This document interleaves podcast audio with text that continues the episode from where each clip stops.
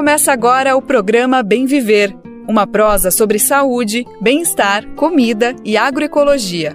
Produção Rádio Brasil de Fato.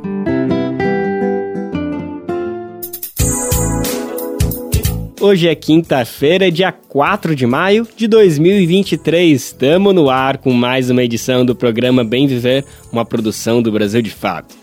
Semana mais curta por conta do feriado, já tá terminando, mas ainda tem jogo pela frente. A gente segue por aqui com mais uma edição com muita informação e prestação de serviço. Eu sou Lucas Weber e te faço companhia pela próxima uma hora, acompanhando toda a produção aqui do Brasil de Fato. Então vem comigo, vem com a gente conferir os destaques do programa de hoje.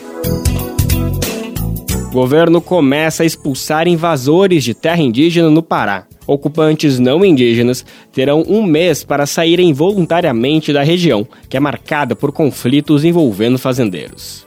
Como a inteligência artificial pode ajudar a detectar pessoas com ansiedade e depressão.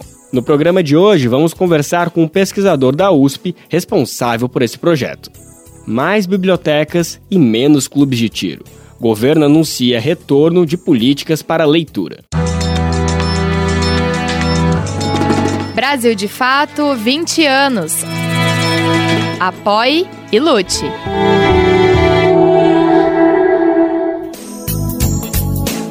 A gente está no ar com o Bem Viver, você sabe, é de segunda a sexta-feira, sempre às 11 horas da manhã, ah, na Rádio Brasil Atual 98,9 FM na Grande São Paulo e também pela nossa rádio web no site radiobrasildefato.com.br, que você pode conferir em todo o mundo. Dá para ouvir o nosso programa nos aplicativos de podcast e na rede de rádios parceiras que retransmitem um bem viver de norte a sul do país. Você sabe, são mais de 100 emissoras espalhadas por todo o Brasil. E faça parte dessa rede. Para saber como, vá em radiobrasildefato.com.br e clica ali, ó, como ser uma rádio parceira que tem todas as instruções para participar desse grande projeto que é o Bem Viver. Falando nisso, manda o seu recadinho aqui que a gente vai ler, viu? É só mandar e-mail para radio@brasildefato.com.br e também dá para mandar o recadinho pelo WhatsApp. Pega teu celular aí então, ó. 11 95691 6046. Repetindo, 11 95691 6046 programa Bem Viver, sua edição diária sobre saúde, bem-estar, comida e agroecologia. A gente abre o programa de hoje falando da violência contra o povo Yanomami. O último final de semana foi marcado pelo assassinato de um agente de saúde indígena por garimpeiros. Outras duas lideranças indígenas ficaram feridas no ataque e tiros ocorridos na comunidade Uxiú, a invasão do território também levou à morte de quatro garimpeiros. Munidos de armamento de grosso calibre, eles atacaram agentes da Polícia Rodoviária Federal. Durante a operação no último domingo, segundo a corporação, os criminosos não resistiram aos ferimentos e morreram. O cenário de conflito teve mais um capítulo com a localização de oito corpos na região onde o agente de saúde indígena foi morto. A informação foi divulgada pela Polícia Federal na noite de terça-feira. Até esta quarta, ainda não havia confirmação se os corpos são de indígenas ou de garimpeiros. A tensão provocada pela invasão no território Yanomami levou o governo federal a reforçar as operações no local. Uma comitiva foi a Roraima no começo da semana para acompanhar a situação, na tentativa de frear e combater o avanço do garimpo o governo federal do presidente Lula deflagrou uma operação conjunta contra os invasores há três meses. Dentro do território Yanomami, agentes do Ibama, FUNAI, Força Nacional e Polícia Federal atuam com ações de enfrentamento, queimando aeronaves e apreendendo materiais de suporte para a logística dos garimpeiros. Apesar da situação do território Yanomami ser considerada a mais grave, Outras áreas pertencentes aos povos originários também sofrem com invasões. Uma delas é a terra indígena Alto Rio Guamá. Nesta semana, o governo iniciou uma operação para retirar invasores da região, que é marcada por conflitos envolvendo fazendeiros. A gente vai conferir os detalhes dessa situação com o nosso repórter Murilo Pajola. O governo Lula começou nesta quarta-feira a remover invasores da terra indígena Alto Rio Guamá, no nordeste do Pará. A área foi reconhecida como uma terra indígena ainda em 1945, mas só foi regularizada em 1993. O território tem o tamanho de 280 mil campos de futebol e é lar dos povos Tembé, Timbira e Capoé. É a segunda desintrusão, como é chamada a retirada de intrusos, feita pela FUNAI, a Fundação Nacional dos Povos Indígenas, desde o início do ano. A primeira ocorreu há três meses na terra indígena Yanomami, em Roraima. Lá, o governo ainda enfrenta a resistência violenta dos garimpeiros remanescentes para concluir a expulsão, diante da recente escalada de mortes. A retirada dos não indígenas da TI Alto Rio Guamá será feita por uma grande operação envolvendo diversos órgãos, mas tende a ser menos complexa se comparada ao território Yanomami. Em Roraima, estima-se que os invasores eram 20 mil contra mil estimados pela FUNAI no território do Pará. Os invasores estão sendo avisados sobre o prazo para deixarem o território, 31 de maio. Depois, as forças de segurança poderão fazer a remoção forçada. A diretora de Proteção Territorial da FUNAI, Maria Janete de Carvalho, afirmou nesta terça-feira que espera que o processo ocorra de forma pacífica a ministra dos Povos Indígenas Sônia Guajajara reafirmou que o objetivo é fazer a expulsão sem violência. Na última segunda-feira, em coletiva à imprensa, ela já havia feito uma afirmação nesse sentido, sobre a desintrusão do território Yanomami. Guajajara declarou que o governo federal vem tentando retirar os invasores sem violência. Estamos fazendo da forma mais cuidadosa possível. Todos os órgãos que estão aqui têm essa preocupação humanitária. E tanto que o espaço ficou aberto, o espaço aéreo ficou aberto né, um tempo bem prolongado, para que eles pudessem sair sem nenhuma ação ostensiva.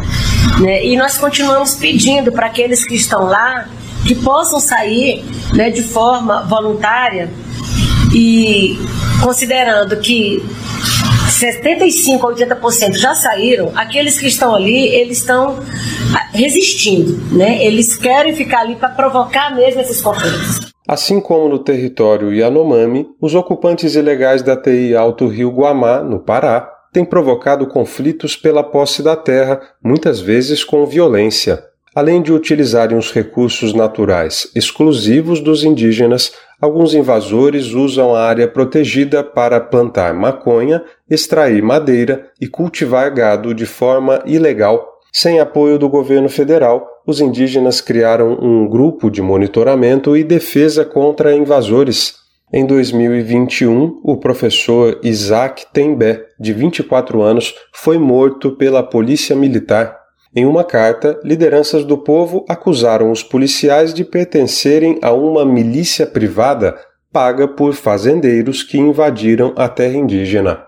Ainda em 2003, a justiça determinou em caráter liminar que os invasores fossem expulsos da terra indígena Alto Rio Guamá. A determinação foi confirmada por uma sentença em 2014 em 2018, o Judiciário exigiu que a FUNAI apresentasse um plano de desocupação, exigência que só foi cumprida agora pela gestão Lula.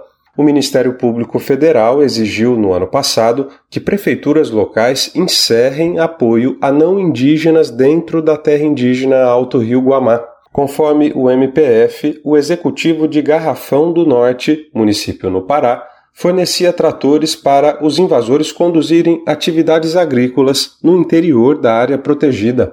Segundo a FUNAI, as famílias não indígenas que viviam na TI Alto Rio Guamá antes da demarcação já foram indenizadas. Algumas foram reassentadas ainda nos anos 90. Cerca de mil ocupações foram consideradas de boa-fé e por isso tinham direito à indenização, pois haviam sido construídas antes do processo demarcatório. Até 2007, os donos de 903 ocupações de boa-fé foram indenizados. A FUNAI afirma que os responsáveis pelas outras construções não foram localizados para receberem a compensação financeira.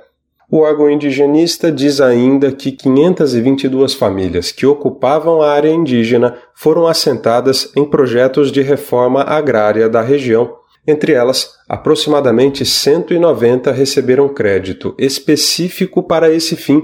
Ainda que tenham recebido compensações, muitas famílias se recusaram a sair. Outras foram embora, mas voltaram posteriormente. Por isso, foram consideradas ocupantes ilegais pela Justiça Federal e precisam deixar até o fim do mês a terra dos Tembé, Timbira e Caapó. De Lábrea, no Amazonas, para a Rádio Brasil de Fato, Murilo Pajola. A Assessoria Especial para a Prevenção do Genocídio da ONU, a Organização das Nações Unidas, Alice Wainimu Ndetu, está em missão no Brasil até o próximo dia 12. Na primeira visita oficial ao país, ela se reúne com representantes do governo, de organizações da sociedade civil e de comunidades indígenas, além de membros da comunidade internacional. Segundo a ONU, o foco da missão é a situação dos povos indígenas, afrodescendentes e grupos de comunidades vulneráveis.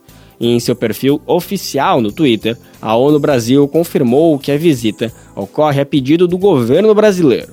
Nessa quarta-feira, a assessoria especial teve agendas com o Ministério das Relações Exteriores, com a Procuradoria-Geral da União e com o Ministério dos Povos Indígenas, em reunião com a ministra Sônia Guajajara.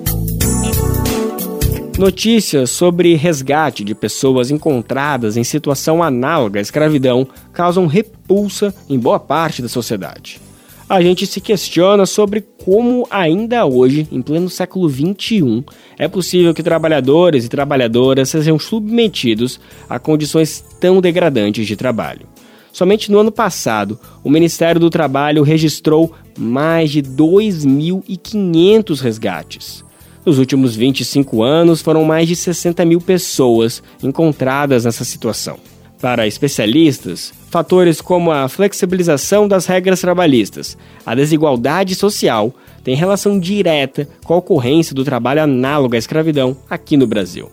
A gente vai saber mais detalhes dessa análise na reportagem de Sayonara Moreno, da Rádio Nacional. Flexibilização das regras trabalhistas e a desigualdade social são um prato cheio para que cada vez mais trabalhadores e trabalhadoras se submetam a serviços forçados sem garantia de direitos básicos, a chamada escravidão contemporânea. Nos últimos 25 anos, a Secretaria de Inspeção do Trabalho do Ministério do Trabalho e Emprego resgatou mais de 60 mil pessoas em situação degradante de trabalho no Brasil. De acordo com o Observatório da Erradicação do Trabalho Escravo e do Tráfico de Pessoas, os setores econômicos mais envolvidos com essa prática são criação de bovinos e cultivo de cana-de-açúcar. Foi o caso do trabalhador Marinaldo Santos, de Pindaré Mirim, no Maranhão. Resgatado duas vezes de fazendas de gado, ele conta que foi aliciado com promessas tentadoras de bom emprego, mas que na prática a história era outra. A gente trabalhava, todo o tempo estava devendo, dormia debaixo de pé de árvore, de barraco de lona, em casa velha abandonada, cheia de morcego. A nossa comida, nós passamos um mês e 15 dias comendo, se alimentando só com açaí e peixe que a gente pegava quando dava de pegar. Ainda era ameaçado que se saísse para denunciar, era capaz de a gente morrer. Foi um sofrimento muito grande. A entidade internacional de direitos humanos Walk Free Foundation estima que o nosso país tem ainda mais de 300 mil pessoas em situações como a vivida por Marinaldo. Para o procurador do Ministério Público do Trabalho, Tiago Cavalcante, a situação é grave. Isto porque, enquanto aumentou o número de pessoas resgatadas em trabalho escravo, as fiscalizações diminuíram nos últimos anos. A exploração do trabalho forçado, segundo ele, tem relação direta com a injustiça social no Brasil e com a legislação trabalhista. Em algum momento a gente conseguiu evoluir no sentido de garantir um patamar de proteção às pessoas trabalhadoras, desde 2016, com a reforma trabalhista, com a uberização, com as várias leis que vieram para diminuir o patamar de proteção da classe trabalhadora, a gente tem retornado a esse vazio protecionista e os trabalhadores não têm mais um arcabouço protetivo que lhe garanta um mínimo de dignidade no trabalho.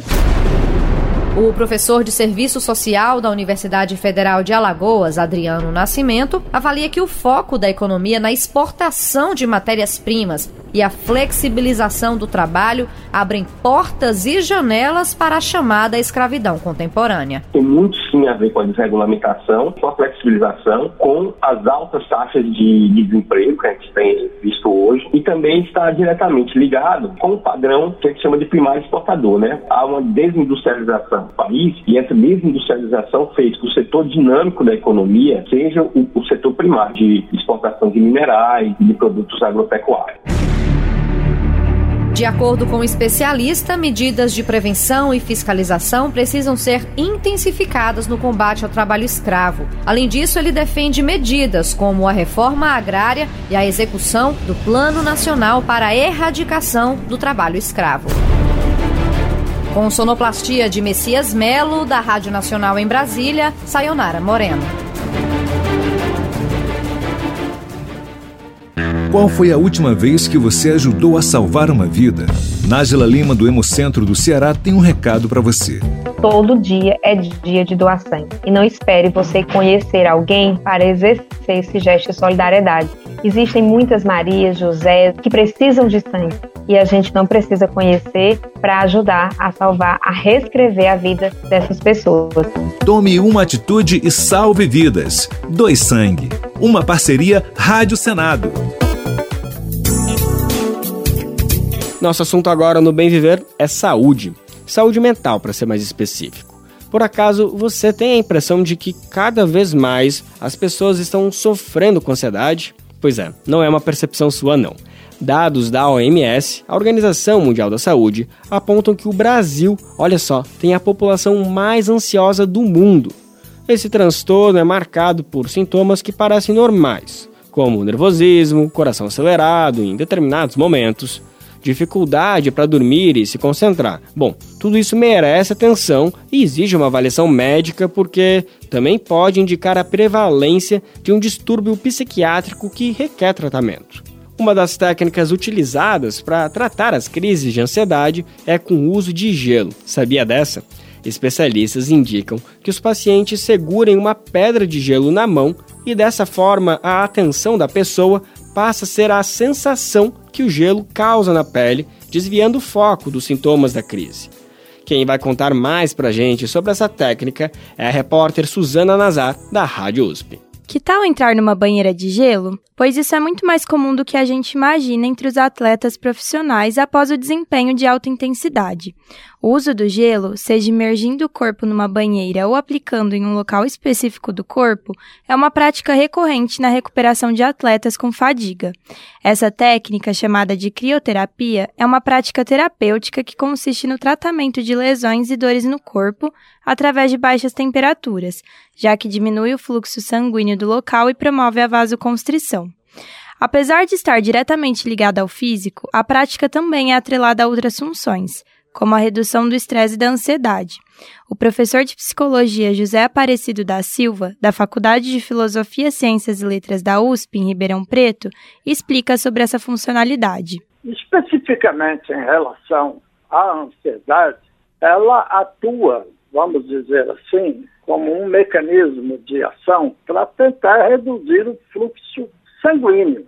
Então, há alterações na, no fluxo, tanto muscular, no fluxo sanguíneo, como também na pele. Portanto, pode ajudar na redução da ansiedade, da depressão e outras condições mentais associadas à, à ansiedade. Mas, em grande parte, ela tem sido usada no, como analgesia para reduzir a dor e provavelmente diminuindo ou melhorando a condução eh, neural. Além disso, existem outras maneiras que o gelo vem sendo aplicada no tratamento emocional.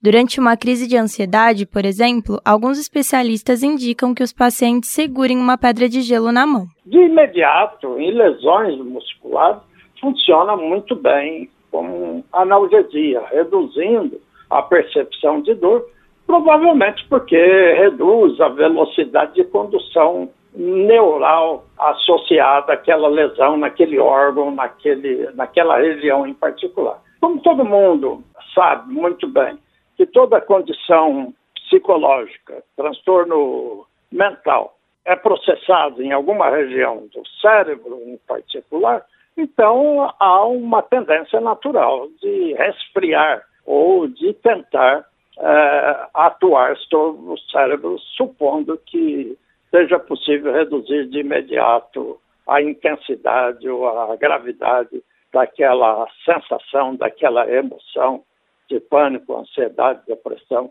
ideação suicida e outras correlatas. A estudante de fisioterapia Larissa Zumstein, de 19 anos, conheceu a técnica do gelo.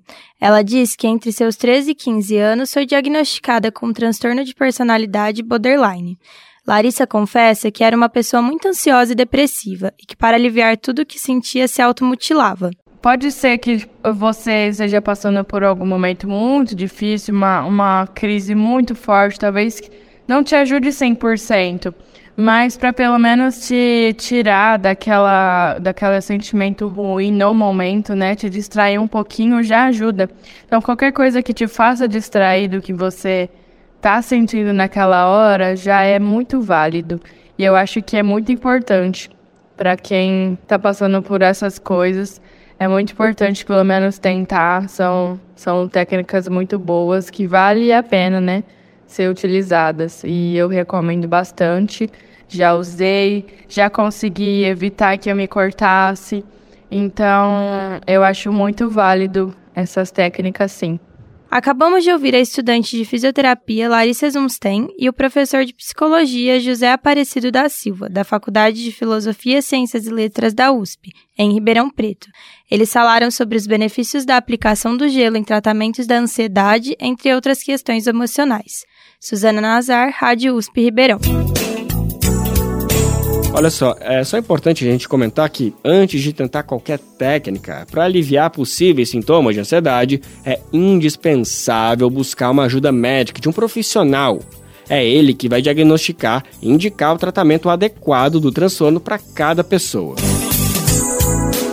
Ainda nesse tema, pesquisadores da Universidade de São Paulo, a USP, estão usando a inteligência artificial para tentar criar modelos de predição de ansiedade e depressão que no futuro podem dar sinais desses transtornos antes do diagnóstico clínico. A equipe está desenvolvendo essa tecnologia para ser aplicada nas redes sociais, mais especificamente no Twitter. Na prática, a ideia é que a ferramenta consiga fazer uma leitura do perfil da pessoa, pelas pessoas que ela segue, as postagens, o tipo de postagem e identificar se ali tem o potencial de ansiedade ou depressão. É complexo, né? Parece até perigoso em certa medida. Bom, para entender melhor como essa ferramenta funciona, que ferramenta é essa, em que estágio que ela está, eu fui conversar com um dos pesquisadores responsáveis pelo estudo. É Ivandré Paraboni. Ele é professor da Escola de Arte, Ciências e Humanidade da USP e é autor correspondente do artigo. Ele comentou que o estudo completou agora a primeira fase, que era justamente preparar essa inteligência artificial.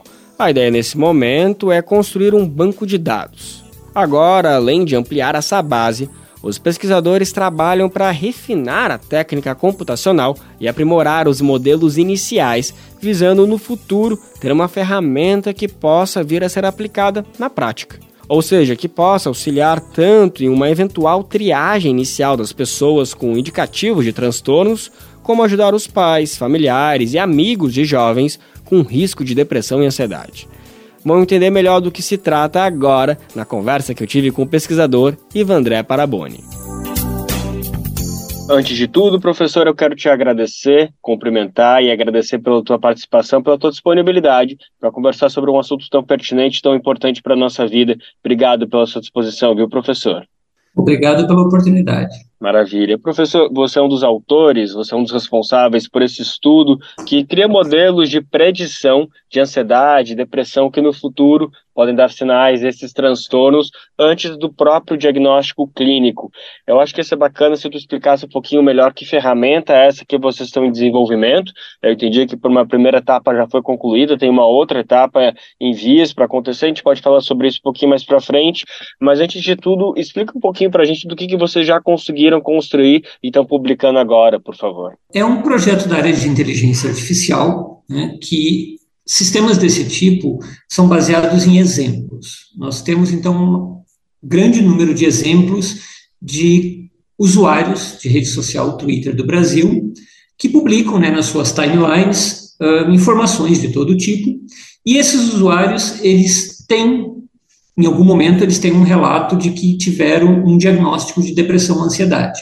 Então isso para nós é visto como uma coleção de exemplos de usuários com depressão e ansiedade. E o que nós fazemos, então, é treinar, por assim dizer, né, ensinar o modelo de, de IA a reconhecer novos casos desse tipo. Então, nós temos um modelo computacional que, dada a timeline de um indivíduo, ele consegue prever, com um certo grau de confiabilidade, se é uma pessoa com maior ou menor risco de, no futuro, vir a desenvolver um diagnóstico desse tipo. Isso é feito tanto com base no texto, que a pessoa escreve, como outros comportamentos, como quem são os amigos, os seguidores, com quem ela conversa na, na estrutura da rede social. Perfeito, professor. Eu entendo que é uma análise complexa, mas de repente tu conseguiria dar um exemplo um pouquinho mais prático para a gente de que tipo de mensagens, de que tipo de texto, uh, ou até que tipo de pessoas em que ela interage dentro da rede social que vocês conseguem diagnosticar, ó, aqui tem uma potencialidade, aqui a gente precisa dar um olho. Tu consegue trazer um exemplo um pouquinho mais prático para a gente, por favor? Sim. O que, o que esses modelos reconhecem, na verdade, são padrões abstratos de comportamento. Né? Então, nem tudo, a maior parte do que é identificado uh, para diferenciar uma pessoa com depressão de uma pessoa da população em geral, não teria nenhuma interpretação humana muito direta. Mas alguns casos têm. É fácil de dar exemplos desse tipo. Por exemplo, um que aparece com uma certa frequência é entre indivíduos com depressão tem um uso recorrente mais forte, né, mais pronunciado, de pronomes pessoais de primeira pessoa. Eu, mim, comigo, que é a marca do discurso centrado em mim mesmo, né, que tudo é sobre mim, tudo é um problema para mim e assim por diante, que na psicologia é entendido como um possível traço indicativo de depressão. Então, isso aparece de forma bastante clara né, no modelo textual. E na parte não textual, é mais fácil ainda de exemplificar, Uh, por exemplo, uma pessoa que segue determinada conta, determinado canal sobre saúde mental. Né? Não é um interesse geral que toda a população tem, uma parcela da população tem, e dessas pessoas que têm esse interesse, tem uma prevalência grande de pessoas já com tendências depressivas. Não é todo mundo, não quer dizer que se você segue o canal de depressão, você tem depressão mas já é um indício. Né? E esses indícios vão somando, vão acumulando e levam a uma previsão mais global, vamos dizer assim. Ótimo. Professor, eu tenho certeza que o objetivo dessa ferramenta não é substituir o diagnóstico clínico, não é substituir o trabalho dos psicólogos, terapeutas, as pessoas da área da saúde mental. Então, só explica para a gente como que ela pode auxiliar, de que maneira pode complementar, uh, se ela justamente tem que vir nesse momento pré, para depois ser um indicativo para a pessoa procurar um especialista. Me explica um pouquinho mais como vai funcionar esse processo, de que forma essa ferramenta super inteligente pode entrar e auxiliar e não virar uma, um competidor ou algo do, do tipo. Certo. É, esse ponto é fundamental, né? É muito bom que você tenha esclarecido isso, porque não se trata de fazer diagnóstico. Quem faz diagnóstico é médico, é especialista da área médica, e só eles sabem e podem fazer isso. Né? Então, nunca foi o objetivo. Além disso, o que a gente está fazendo é análise da rede social. Não é analisar a pessoa ou de qualquer forma, diagnosticar a pessoa. No consultório, o especialista ele interage com a pessoa, ele pergunta o que, que a pessoa sente, ele pede complementação de respostas, elabore isso, fale sobre aquilo. A análise de rede social não conta com nada disso. O que a gente tem é o que a pessoa resolveu escrever, né, que pode ser um tweet hoje, outro daqui a duas semanas. Né? Então, é um problema bem diferente e não tem essa ambição, né, vamos dizer assim, de fazer diagnóstico. Para que, que serve, então, a análise de rede social?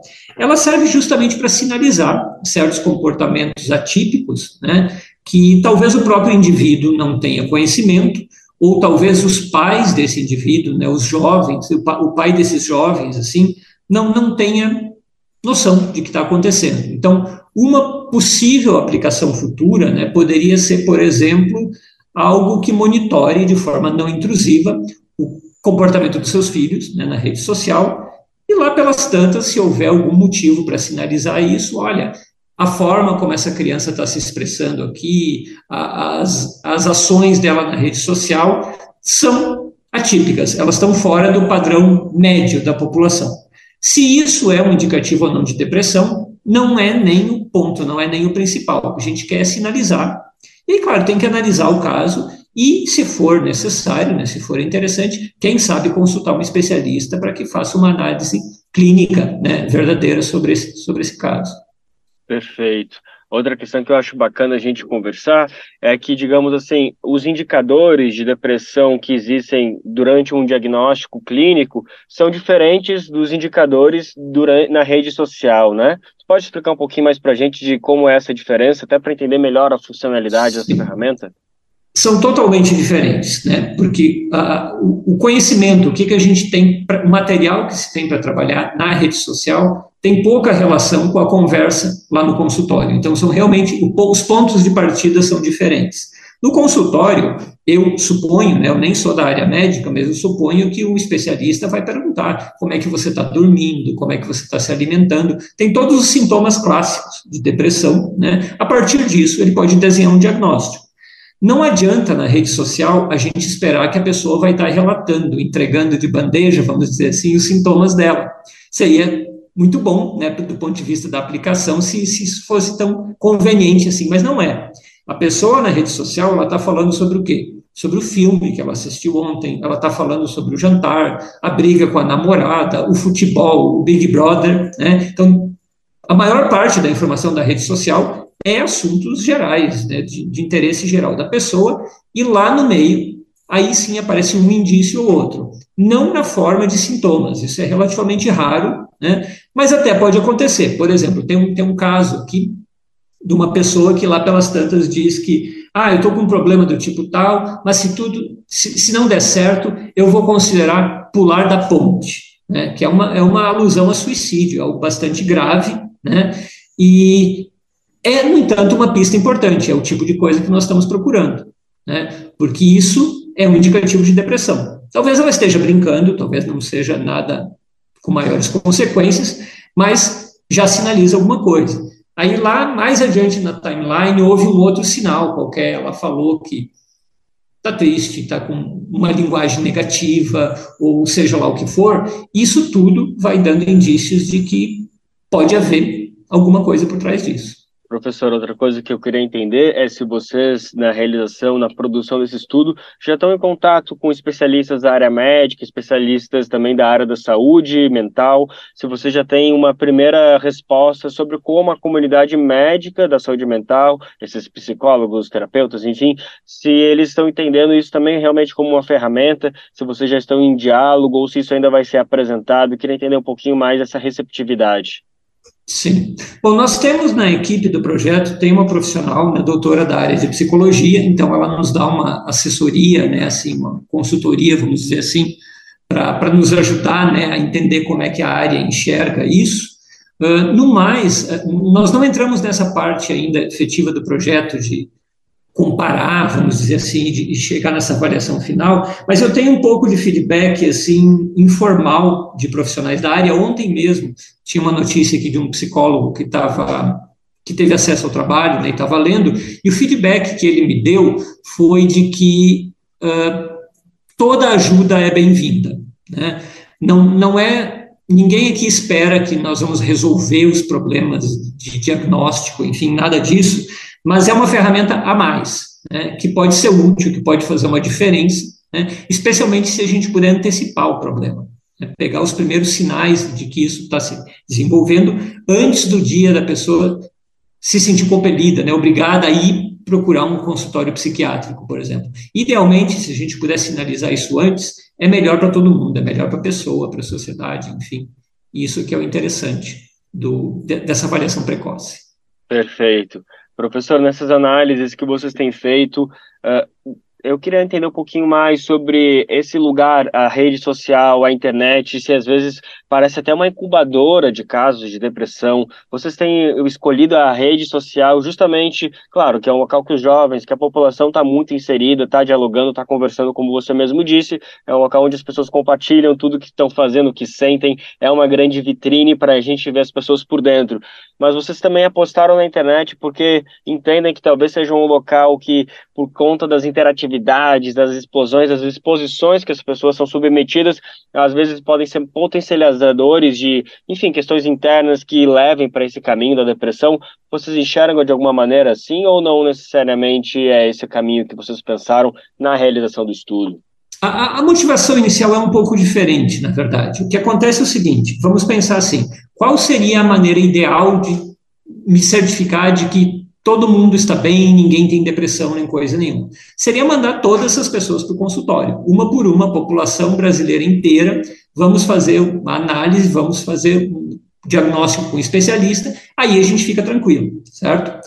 Mas isso não é viável, né? Porque isso é, enfim, é custoso, tem, tem mil motivos aqui, os números são muito grandes, não, não seria, não haveria como né, submeter uma população inteira ao tratamento ideal, que seria esse.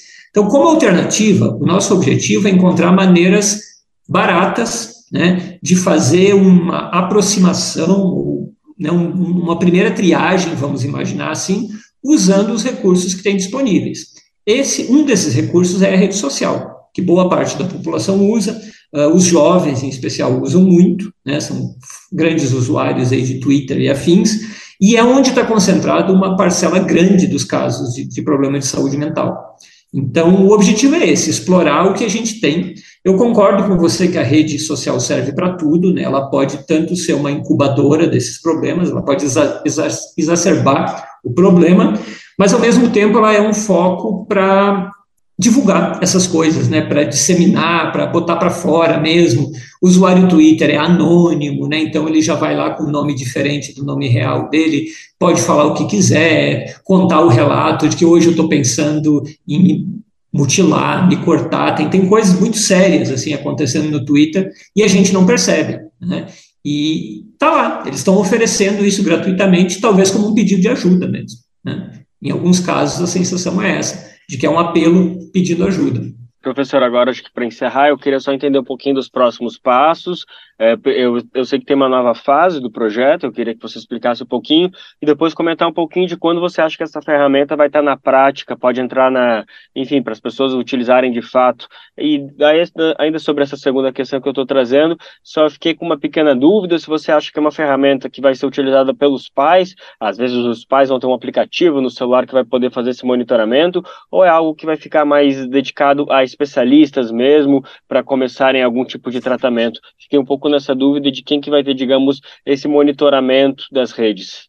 Tá. Então, sobre o projeto, em primeiro lugar, né, ele é previsto para ter duração de dois anos, então essa primeira parte agora completou um ano, né, e o que, que a gente fez até aqui? Então, foi construída essa base de exemplos, né, de pessoas com depressão e sem depressão, enfim, né, então é uma base enorme de milhares de, de timelines de usuários de Twitter, e foi construído uma série de modelos básicos, né, que são os nossos chamados modelos de referência, que já dão um resultado inicial. Então, esses modelos não têm o resultado ideal ainda, mas já tem a, a infraestrutura computacional está pronta. Né? Então, eles já dão um resultado. Tem tantos modelos que fazem essa previsão com base em texto, como os que utilizam uh, relações de rede social. Então, essas duas linhas de pesquisa são os dois primeiros autores do artigo, cada um trabalha com uma delas.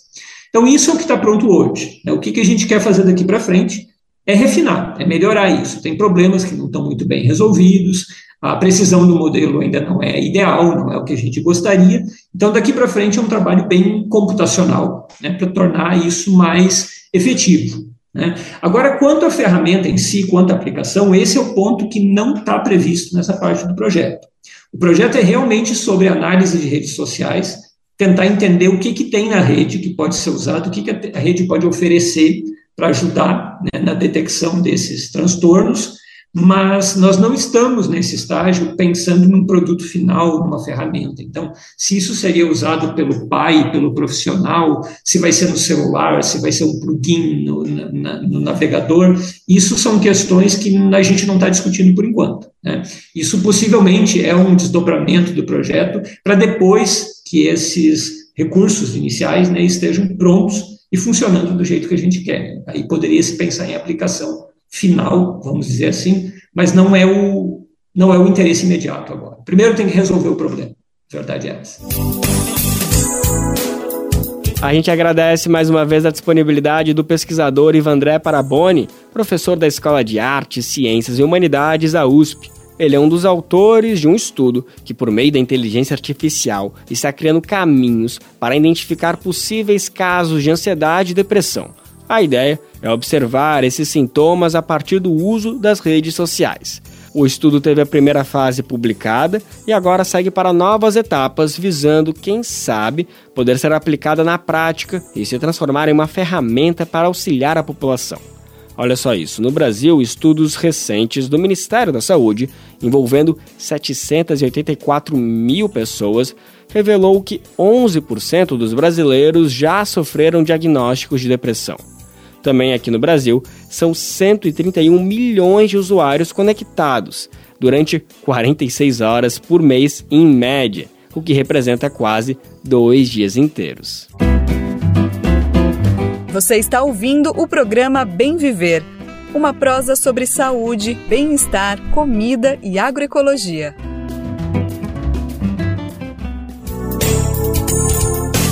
Ainda falando de tecnologia, essa semana foi marcada por um intenso debate sobre o chamado PL das fake news, que regulamenta as redes sociais no Brasil. Em linhas gerais, o texto cria regras para criminalizar a divulgação de conteúdo falso e responsabilizar as redes por irregularidades cometidas em seus ambientes virtuais. Havia expectativa de que o texto fosse votado na última terça-feira, mas ela foi adiada. Mais do que o mérito da proposta, o que chamou atenção foi a intensa campanha que as chamadas Big Techs encamparam contra o PL. Quando a gente fala em Big Techs, estamos se referindo a grandes empresas de tecnologia, como Google, a Meta, que é dona do WhatsApp, Facebook, Instagram, Spotify e por aí vai. Essas empresas fizeram anúncios contra o projeto de lei, usando todos os recursos disponíveis para impedir a votação. É o que aponta um estudo realizado na Universidade Federal do Rio de Janeiro. Quem vai trazer mais detalhes dessa situação para a gente é a repórter Cristiane Ribeiro, da Rádio Nacional. Com o estudo intitulado A Guerra das Plataformas contra o PL 2630, o chamado PL das Fake News, pesquisadores do NetLab, o Laboratório de Estudos de Internet e Mídias Sociais da Universidade Federal do Rio de Janeiro, apontam que as plataformas Google e Meta estão usando todos os recursos possíveis para impedir a aprovação do projeto que regulamenta as redes sociais no Brasil. Publicado neste mês de abril, o relatório informa que há evidências de que o Google vem apresentando resultados de busca enviesados para usuários que pesquisam por termos relacionados ao projeto de lei, privilegiando conteúdos críticos ao texto.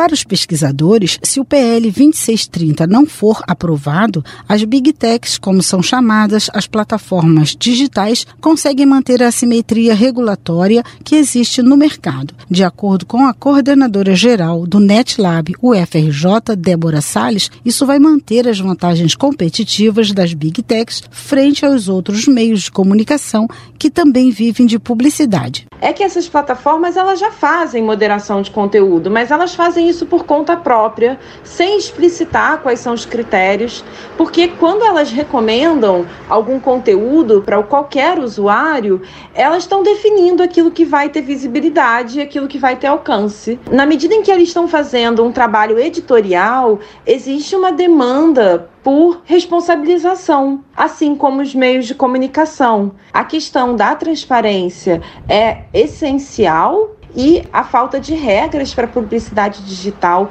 também se coloca como uma questão central, justamente porque, de alguma forma, elas lucram com anúncios que promovem compra de armas, golpe de Estado, fraude financeira. Sobre o faturamento das plataformas, o relatório do Laboratório de Estudos de Internet e Mídias Sociais da UFRJ destaca que a principal fonte são os anúncios publicitários e que, sem transparência, não é possível saber qual percentual desses valores vem de anúncios criminosos e irregulares que seriam impactados com o PL 2630. E cita, por exemplo, que somente em 2022 o Google faturou 279,8 bilhões de dólares, sendo 80,2% com publicidade digital. O estudo serviu de base para o Ministério Público Federal de São Paulo pedir explicações ao Google sobre supostas operações em suas próprias plataformas contra o PL 2630. Nesta segunda-feira, o Google fixou em sua página oficial um link com uma mensagem dizendo que o PL das fake news pode aumentar a confusão sobre o que é verdade ou mentira no Brasil. Em nota, a Google disse que são falsas as alegações de que está ampliando o alcance de páginas com conteúdos contrários ao projeto de lei 2630 na busca, em detrimento de outros conteúdos favoráveis. Da Rádio Nacional no Rio de Janeiro, Cristiane Ribeiro. O PL das Fake News é o assunto do primeiro episódio da nova temporada do podcast 3x4, que estreia nesta sexta-feira. Bora conferir um trechinho agora.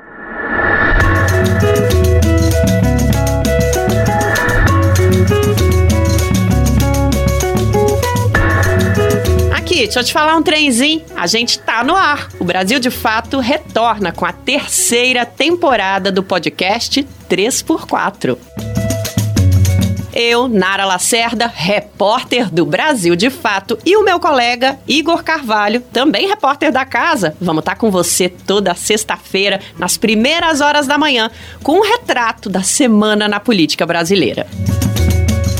E para fazer os comentários sobre a perspectiva dos movimentos populares, reforça esse time João Pedro Stedley, liderança do Movimento dos Trabalhadores Rurais Sem Terra. Vou dar meus pitacos também sobre a luta de classes no Brasil, que é disso que se trata. E toda semana, um convidado ou convidada que acompanha o debate nacional será o nosso quarto elemento. Não criar essa paranoia de que agora não dá mais para falar de política, porque é isso que o neofascismo quer terceira temporada do podcast 3x4, a política brasileira analisada na perspectiva popular.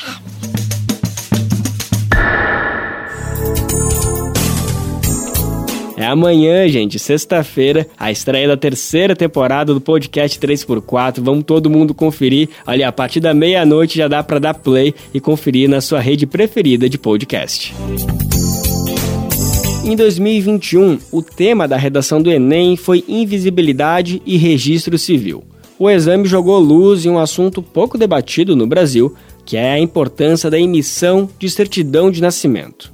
É por meio desse documento que o cidadão passa a ter nome, sobrenome, nacionalidade, filiação e uma garantia de direitos básicos, como por exemplo saúde, educação e por aí vai. O IBGE estima que quase 3 milhões de pessoas não possuem registro de nascimento. Para viabilizar a emissão de certidões, o Conselho Nacional de Justiça realiza a primeira Semana Nacional do Registro Civil. A ação vai ser realizada entre os dias 8 e 12 de maio e a nossa repórter Mariana Lemos conta melhor pra gente sobre esse mutirão. Durante a semana de 8 e 12 de maio, o CNJ, o Conselho Nacional de Justiça, vai organizar um mutirão de emissão de documentos. A medida visa alcançar, sobretudo, a população em situação de rua, povos indígenas, ribeirinhos, refugiados e a população carcerária.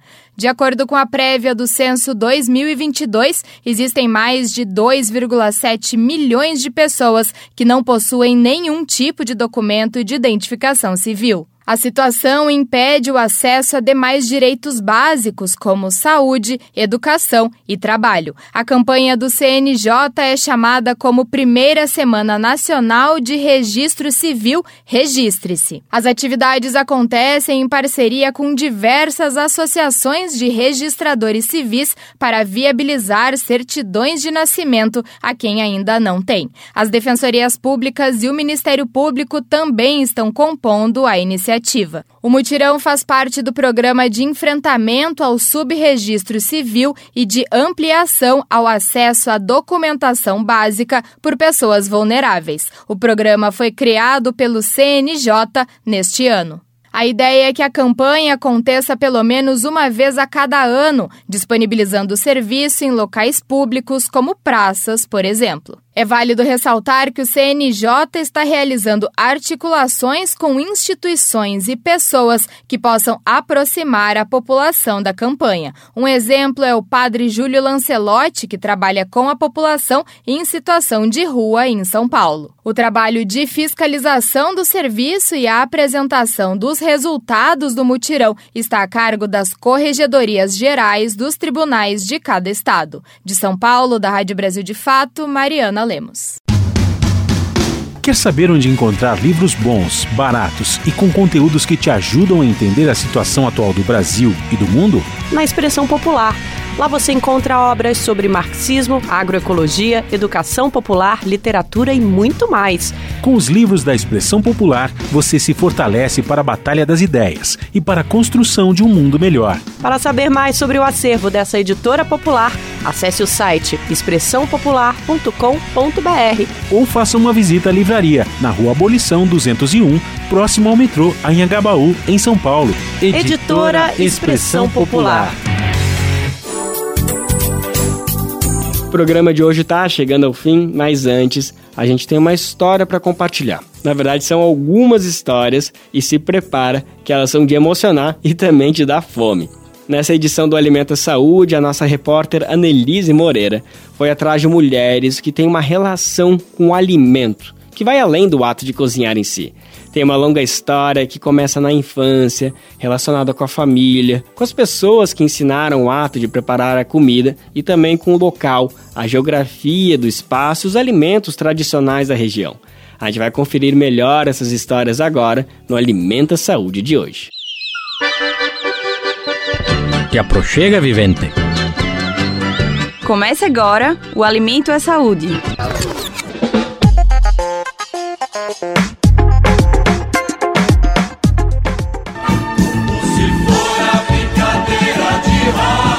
A gente tinha brincadeiras de cozinhar. E uma delas era brincar de cozinhadinha.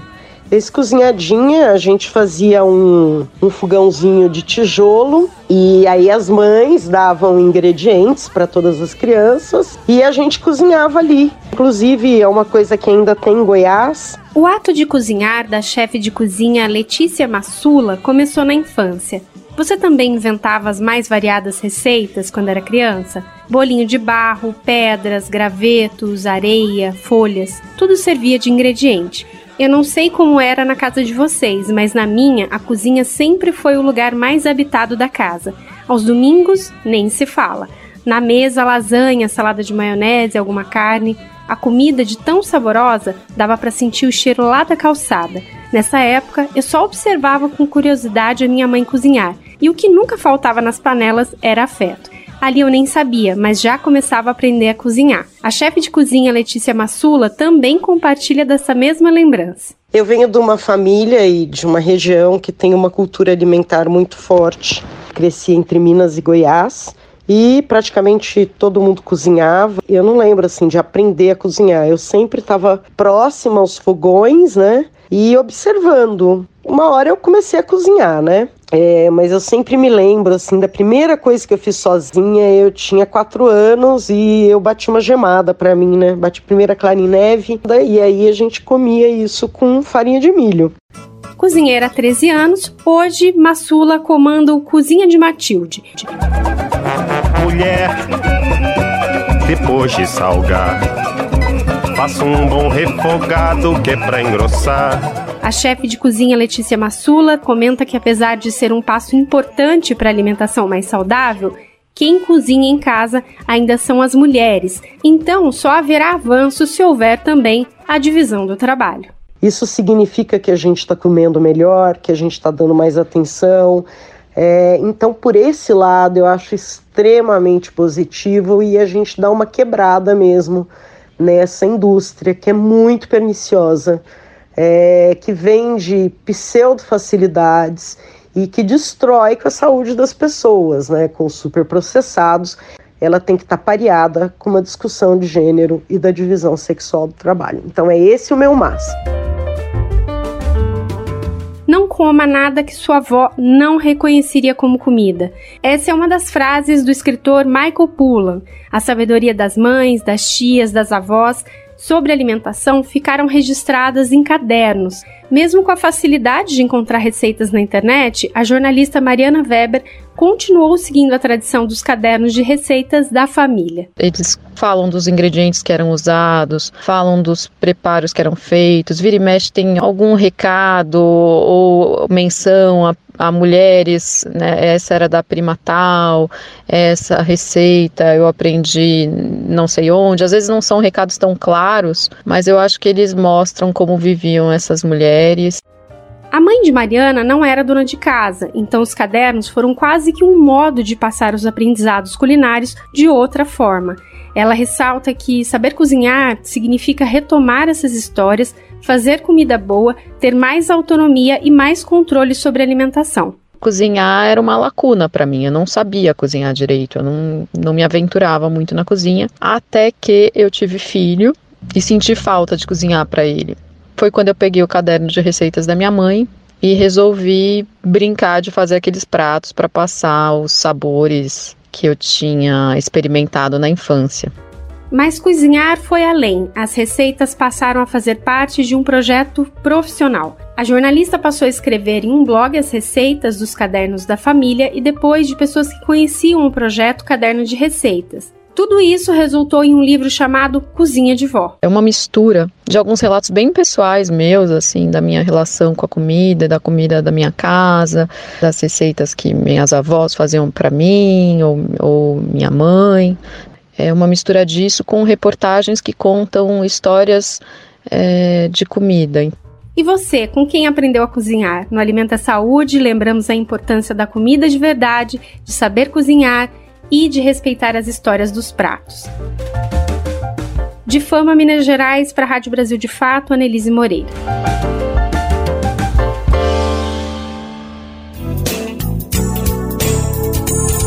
Tem um recadinho que a gente sempre fala, mas não custa repetir. Tu sabe que esse material sempre fica salvo no nosso site, né? Vai lá em radiobrasildefato.com.br, desce até o final da página e procura ali o logo do Alimenta Saúde, clica que tem todo esse material salvo para você ouvir, reouvir, compartilhar, enfim, fazer o que quiser. Hoje é dia de lembrar de um dos maiores letristas da música brasileira, o saudoso Aldir Blanc, que nos deixou há três anos.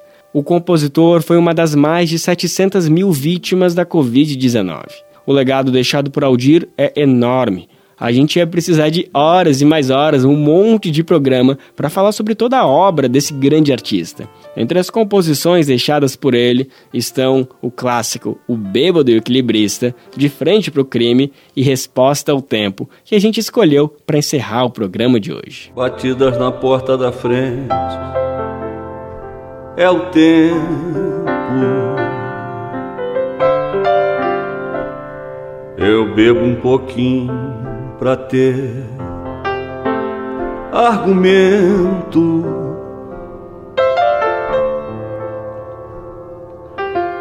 Mas fico sem jeito calado e ele ri. Ele zomba do quanto eu chorei.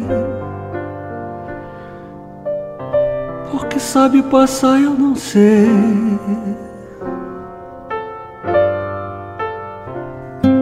Num dia azul de verão. O Bem Viver de hoje vai ficando por aqui com essa linda e necessária homenagem ao Dir Blanc. Amanhã, sexta-feira, é óbvio que a gente está de volta com mais uma edição inédita para compartilhar com você, encerrar mais uma semana juntos. O Bem Viver vai ao ar a partir das 11 horas da manhã na Rádio Brasil Atual, 98,9 FM na Grande São Paulo ou no site radiobrasildefato.com.br. Lembrando que o Bem Viver vai ao ar em diversas rádios pelo país. Vá entrando no nosso site na matéria de divulgação diária do programa. Aqui a gente reforça o agradecimento e confiança de somar nessa nossa caminhada de debate e construção por uma sociedade alinhada ao conceito do bem viver. Muito obrigado por estarem com a gente. Vamos nessa que tem muito pela frente. E gira em volta de mim. Sussurra que apaga os caminhos. Que amores terminam no escuro, sozinhos.